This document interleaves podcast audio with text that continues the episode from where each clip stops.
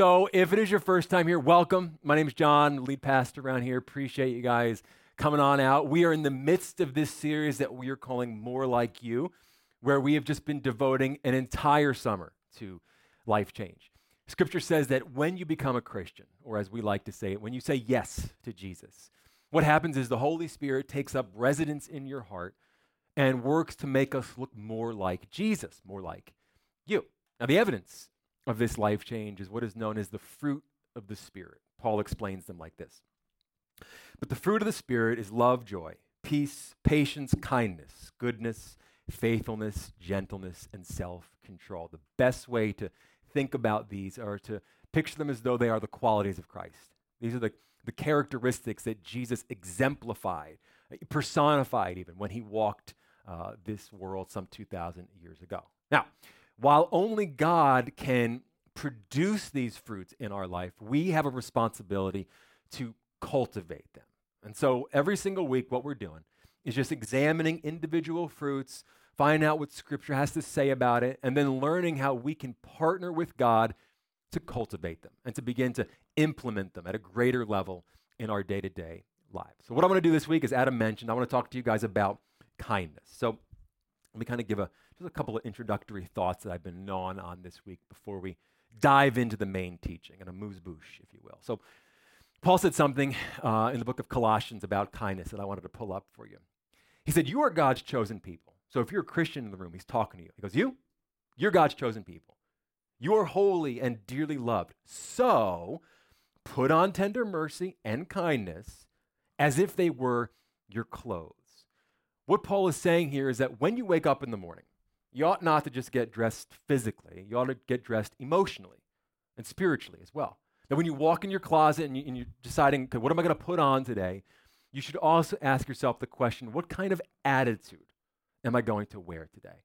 Kindness, according to Paul, is something we choose to put on every single day of our life. Which I think leads to a great question is why, well, okay, well, why should I be kind? Because let's be honest, kindness can be risky.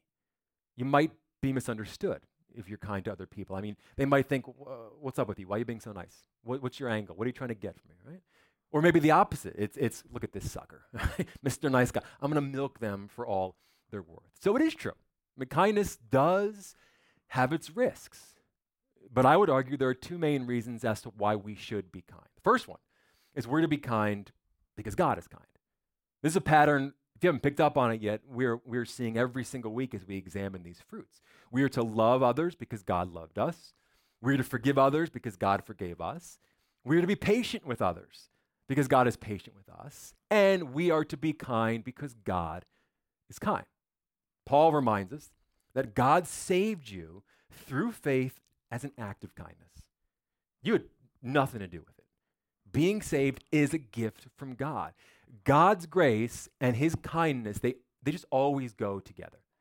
This guy, um, poet named Robert Burns, he wrote that terrible song, Auld Lang Syne, you know, the New Year's Eve one.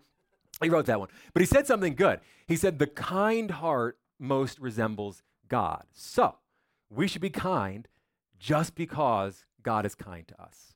Now, the second reason we want to be kind is we want people to be kind to us. I mean, we, we want to be treated right don't we? Look at what Jesus said in Matthew 7 12. Do to others what you would have them do to you, otherwise known as the golden rule. There's also the platinum rule when Jesus said, Love others as I have loved you. But this is the golden rule. We're going to stick here for a little bit. We see this play out in a number of ways in our own life. For example, if you are rude to people, they'll be rude to you. Have you ever been to a restaurant with somebody who is just rude to the staff? I have. I want to like crawl under the table and die. I just want, just can I become invisible and just leave? And can you rapture me out of this table real quick? Being rude to your server just it never helps the situation. It just it just escalates. It just seems to make things worse for everybody.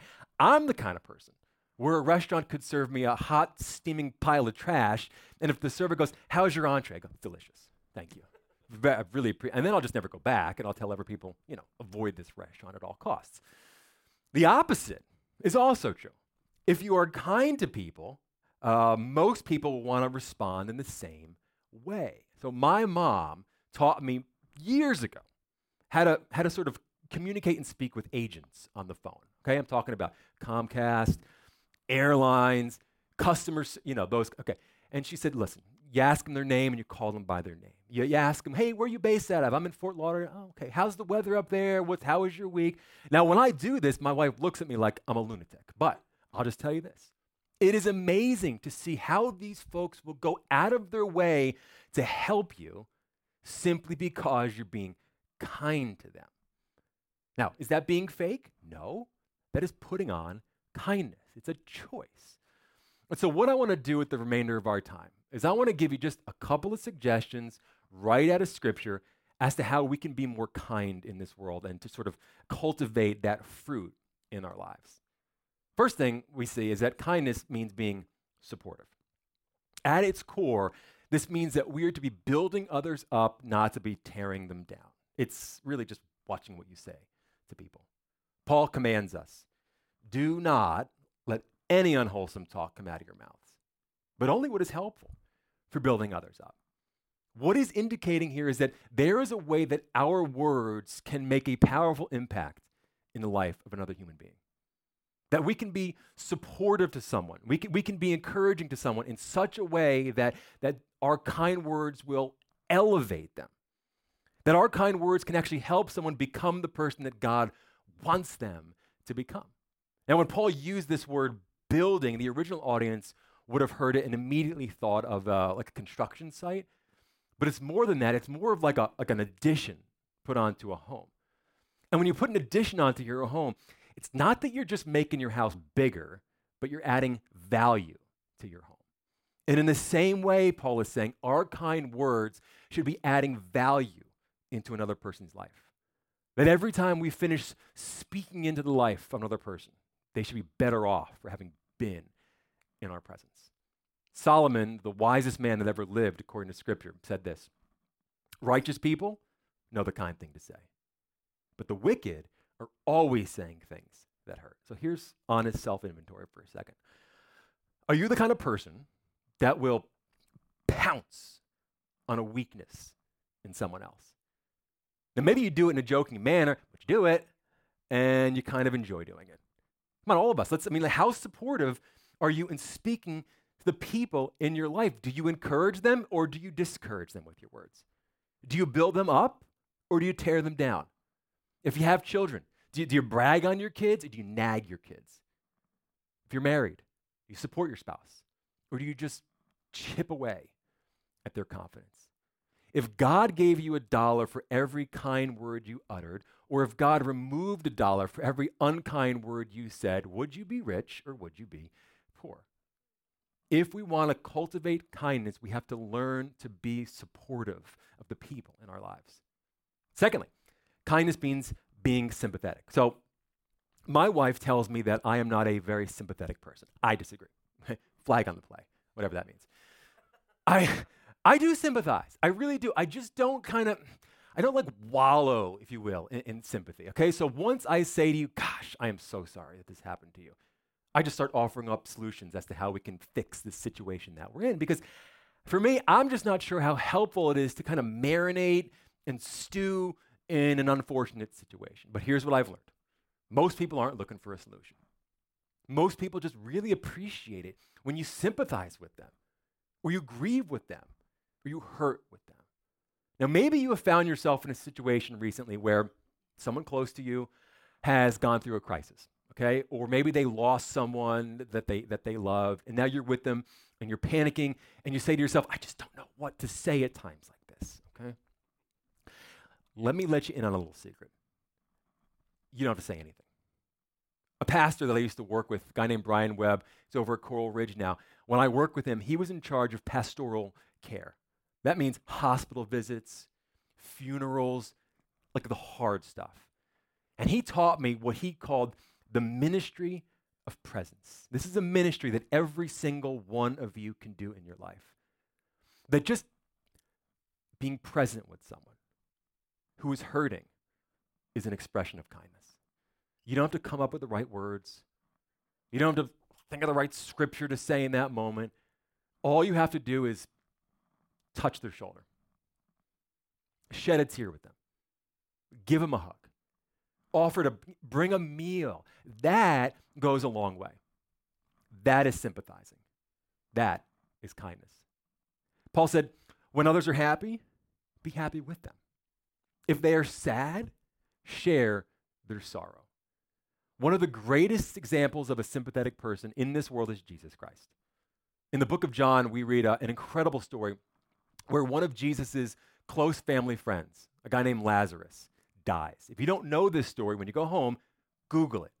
It's incredible. Now, Lazarus dies. Jesus is now standing outside of Lazarus' tomb, and he's surrounded by Lazarus' family and friends, and the villagers are there, and everyone is weeping. Everyone is mourning. And Jesus, as he stood there, he sees the pain in their hearts. He, he feels this, this, this almost anger, I feel like, at what sin has done to this world, this sin and death, this what his father had never planned for this world. And it famously says that in that moment, Jesus wept. And when the people looked at Jesus crying, they said, See how much Jesus loved him? And then Jesus brought Lazarus back to life. It's an incredible story. Jesus is the embodiment of kindness. Time and time again, all throughout Scripture, it says that he was moved with compassion. So if you want to know what kindness is, just look at Jesus Christ. And if you want to look more like Jesus, you need to be more kind. And it doesn't matter how many Bible verses you have memorized, it doesn't matter how many Sundays you make it to church. If you're not kind, you're just not like Jesus. So, kindness means being supportive, kindness means being sympathetic, kindness also means being straightforward. Kindness means having tough conversations sometimes. Sometimes it means laying it on the line for someone, telling them the truth, shooting them straight, if you will. Sometimes the kindest thing you can do is to be straightforward with a friend and just tell them, hey, listen, what you're doing is unwise. I love the way that Solomon says this. You're going to love this. Proverbs 27. The slap of a friend can be trusted to help you, but the kisses of an enemy are nothing but lies. It's like, get hold of yourself, right? This is why you got to read the Bible. These gems are in here, okay? A true friend will not be afraid to tell you, listen, you're blowing it, buddy. You are going to lose your job. You're going to wreck your marriage. I'm just telling you, if you make that call, you're going to, you're going to ruin your health if you continue to do what you're doing. A true friend is not afraid to speak the truth to you. Married men in the room, let me talk to you for a second. Ladies, you just kind of hang back for something. Uh, single guys, too, listen to this. Listen. If your wife, okay, ever walks into the room wearing a dress that she has just ordered online. And she asks you, Does this dress look good on me? You have a very important decision to make in your life.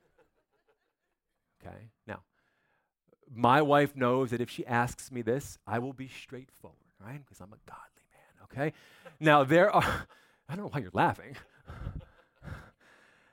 there are many times, often, that I will say, wow, that's a, that's a gorgeous dress. Perfect fit, hangs nice, really look, makes you look great. That's a winner. Do they have other colors? You should buy more. You know, you find something that's good, you buy in every color. You should buy more. There was this one time, however, it wasn't, you know, it was like maybe four weeks ago actually, that she ordered this dress. Now here's the thing with this with this dress. This this style of dress is becoming more popular. No one is wearing it here today. I watched all the girls come. No one's got this dress on today. But the best way that I could describe this style of dress is fundamentalist Mormon meets prairie settler. Okay, just FLDS meets Oregon Trail. Okay, maybe you know what I'm talking about. Okay, so she walks out wearing this outfit, and she's like, "Okay, does this dress look good on me?" And I said to her, "All right, I'm just going to be honest with you. All right, that's the worst dress I've ever seen in my life." you know what she said to me? yeah, you're right. This is not good. Okay, I passed the test this time, but be careful, boys. I'm just saying. Now, all jokes aside, there might be someone in your life who is headed in the wrong direction, relationally, or professionally, or financially. And, and you've been watching this happen for not just days, but like weeks and months. And you have been worrying about them. and you've even been praying about them. But see, here's the thing you never said something to them. And maybe because you say to yourself, well, you know what, honestly, it's really, eh, it's really none of my business, I guess. Or you know what, if they want to do this, listen, it's their life. They can, you know, they can do what they want. They're an adults. Or who am I to judge? Right? That old chestnut. Who am I to judge? And then we say nothing. I can't say for certain. Listen, I cannot say for certain. But if you've been feeling this in your heart for a long time and it won't go away, if this has been on your mind for a long time and, and, and it will not go away, there's a pretty good chance that's the Holy Spirit trying to convict you. And so I'm just saying, maybe, just maybe, it's time to invite that person to coffee and say, hey, listen, we need to talk. Which are, by the way, the four worst words in the English language. Nothing good happens after this. Now, I get it, okay? We don't want to overstep our boundaries. I understand. And I know that whatever conversation takes place after these four words is going to be difficult, and it's probably going to be awkward. However, when you choose to be straightforward with someone in love, and that's the key, you've got to do it in love. God can use your words to save that person. God can use your words to change the trajectory and the direction of your friend's life. Solomon in Proverbs says the right word at the right time is like precious gold set in silver. It means it's priceless.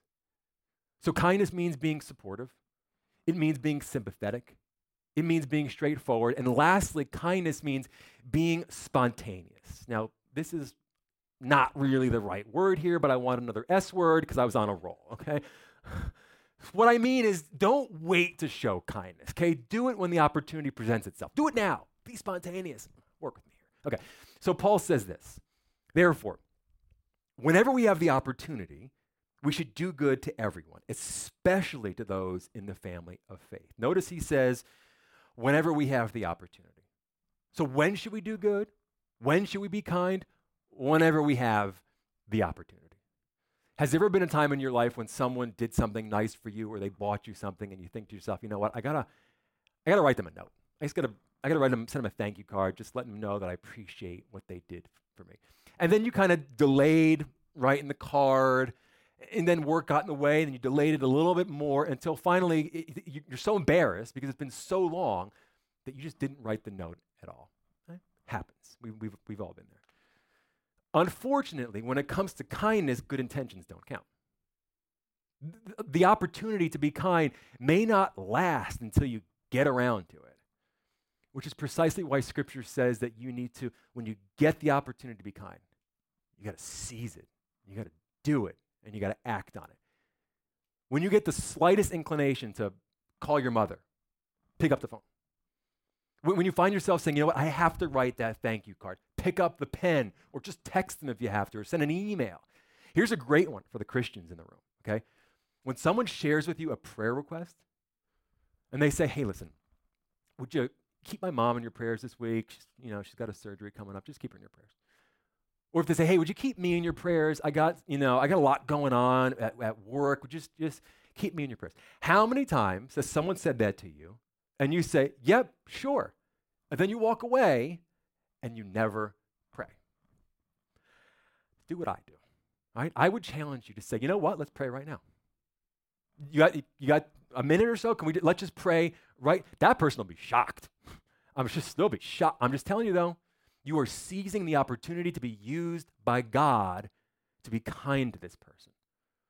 One of the classic examples of spontaneous kindness, right? Just acting on an opportunity to be kind is inside of one of Jesus' most famous parables ever, the Good Samaritan. Jesus was telling a story, a fictional story. Jesus told a story about how a Jewish man was beaten by robbers and basically left for dead. And all of a sudden, this Jewish priest comes walking by and, and sees his fellow Jew on the ground and walks right past him. Then a Jewish religious leader comes by and sees a fellow Jew beaten, bloodied on the ground, crosses the road. Finally, Jesus says, a Samaritan shows up. Now, what you might not know is that Jewish people hated Samaritans, and Samaritans hated Jews. Jewish people considered Samaritans to be an inferior race. Jesus said, But a Samaritan, as he traveled, came where the man was. And when he saw him, he took pity on him. There was no delay. There was no hemming and hawing. There was no excuses. He saw an opportunity to be good, and he responded immediately. Jesus tells us that this man uh, uh applied bandages to the guy's wounds, poured oil and wine on the cuts to clean them. He then picked this poor guy up, put him on his donkey, brought it to a nearby inn, and paid for his room so he could convalesce from his injuries. Next morning, when they all woke up, the Samaritan goes to the innkeeper Hey, listen, I got to go, but would you look after him? And when I return, I will reimburse you for any extra expense you have. Kindness costs. But when that Samaritan saw the need, he didn't think twice. He dropped everything without hesitation.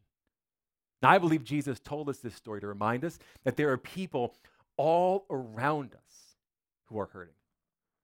They're hurting in their marriages, they're hurting at work, they're hurting physically or financially, emotionally or spiritually.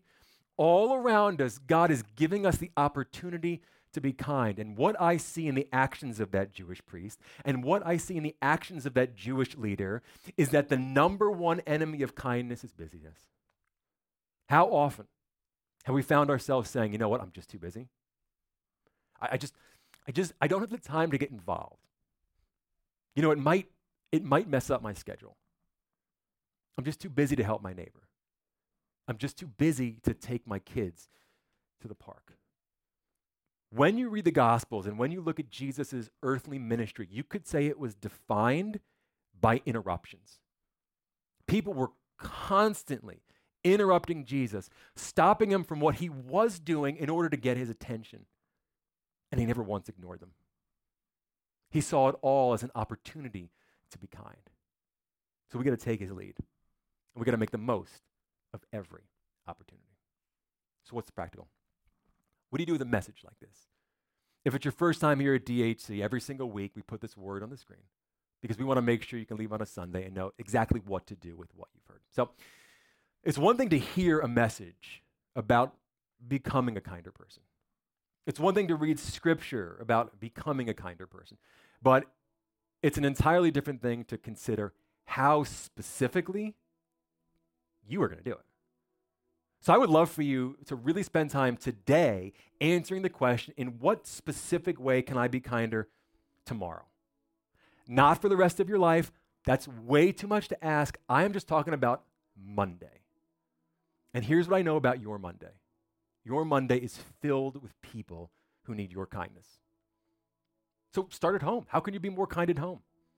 If you're married, what, what is one way that you could be kinder to your spouse? If you have children, how can you be kinder to your children? Start with common courtesy. Sometimes we are rudest to those who are closest to us. Maybe it's that coworker. Maybe it's that crabby boss, right? You don't have to like them, you can be kind to them. Now, if you're feeling up to it, I challenge you to make a list of people to whom you can be kind. I guarantee you already got names and faces in your, in your mind. Write them down. Put it on a piece of paper put it in your phone, and then, buckle up, ask God to give you the opportunity to show kindness to those folks. And I will guarantee you, He'll answer this request. Your responsibility is to seize that opportunity when it presents itself. Let me pray for you. Dear Heavenly Father, I want to thank you that we have the opportunity to come here today and listen to your word. God, you've put people on our paths, whether it's in our home, in our jobs, in school, who are dying for a kind word, a word of encouragement. God, I pray that you would give us the strength today to build up those people that are in our lives, to speak into them in such a way that when they leave, they are better off for having been in our presence. God, this is not something we can do alone. This is only a fruit of the Spirit. So I pray, Lord, that you would supernaturally touch every single person in this room.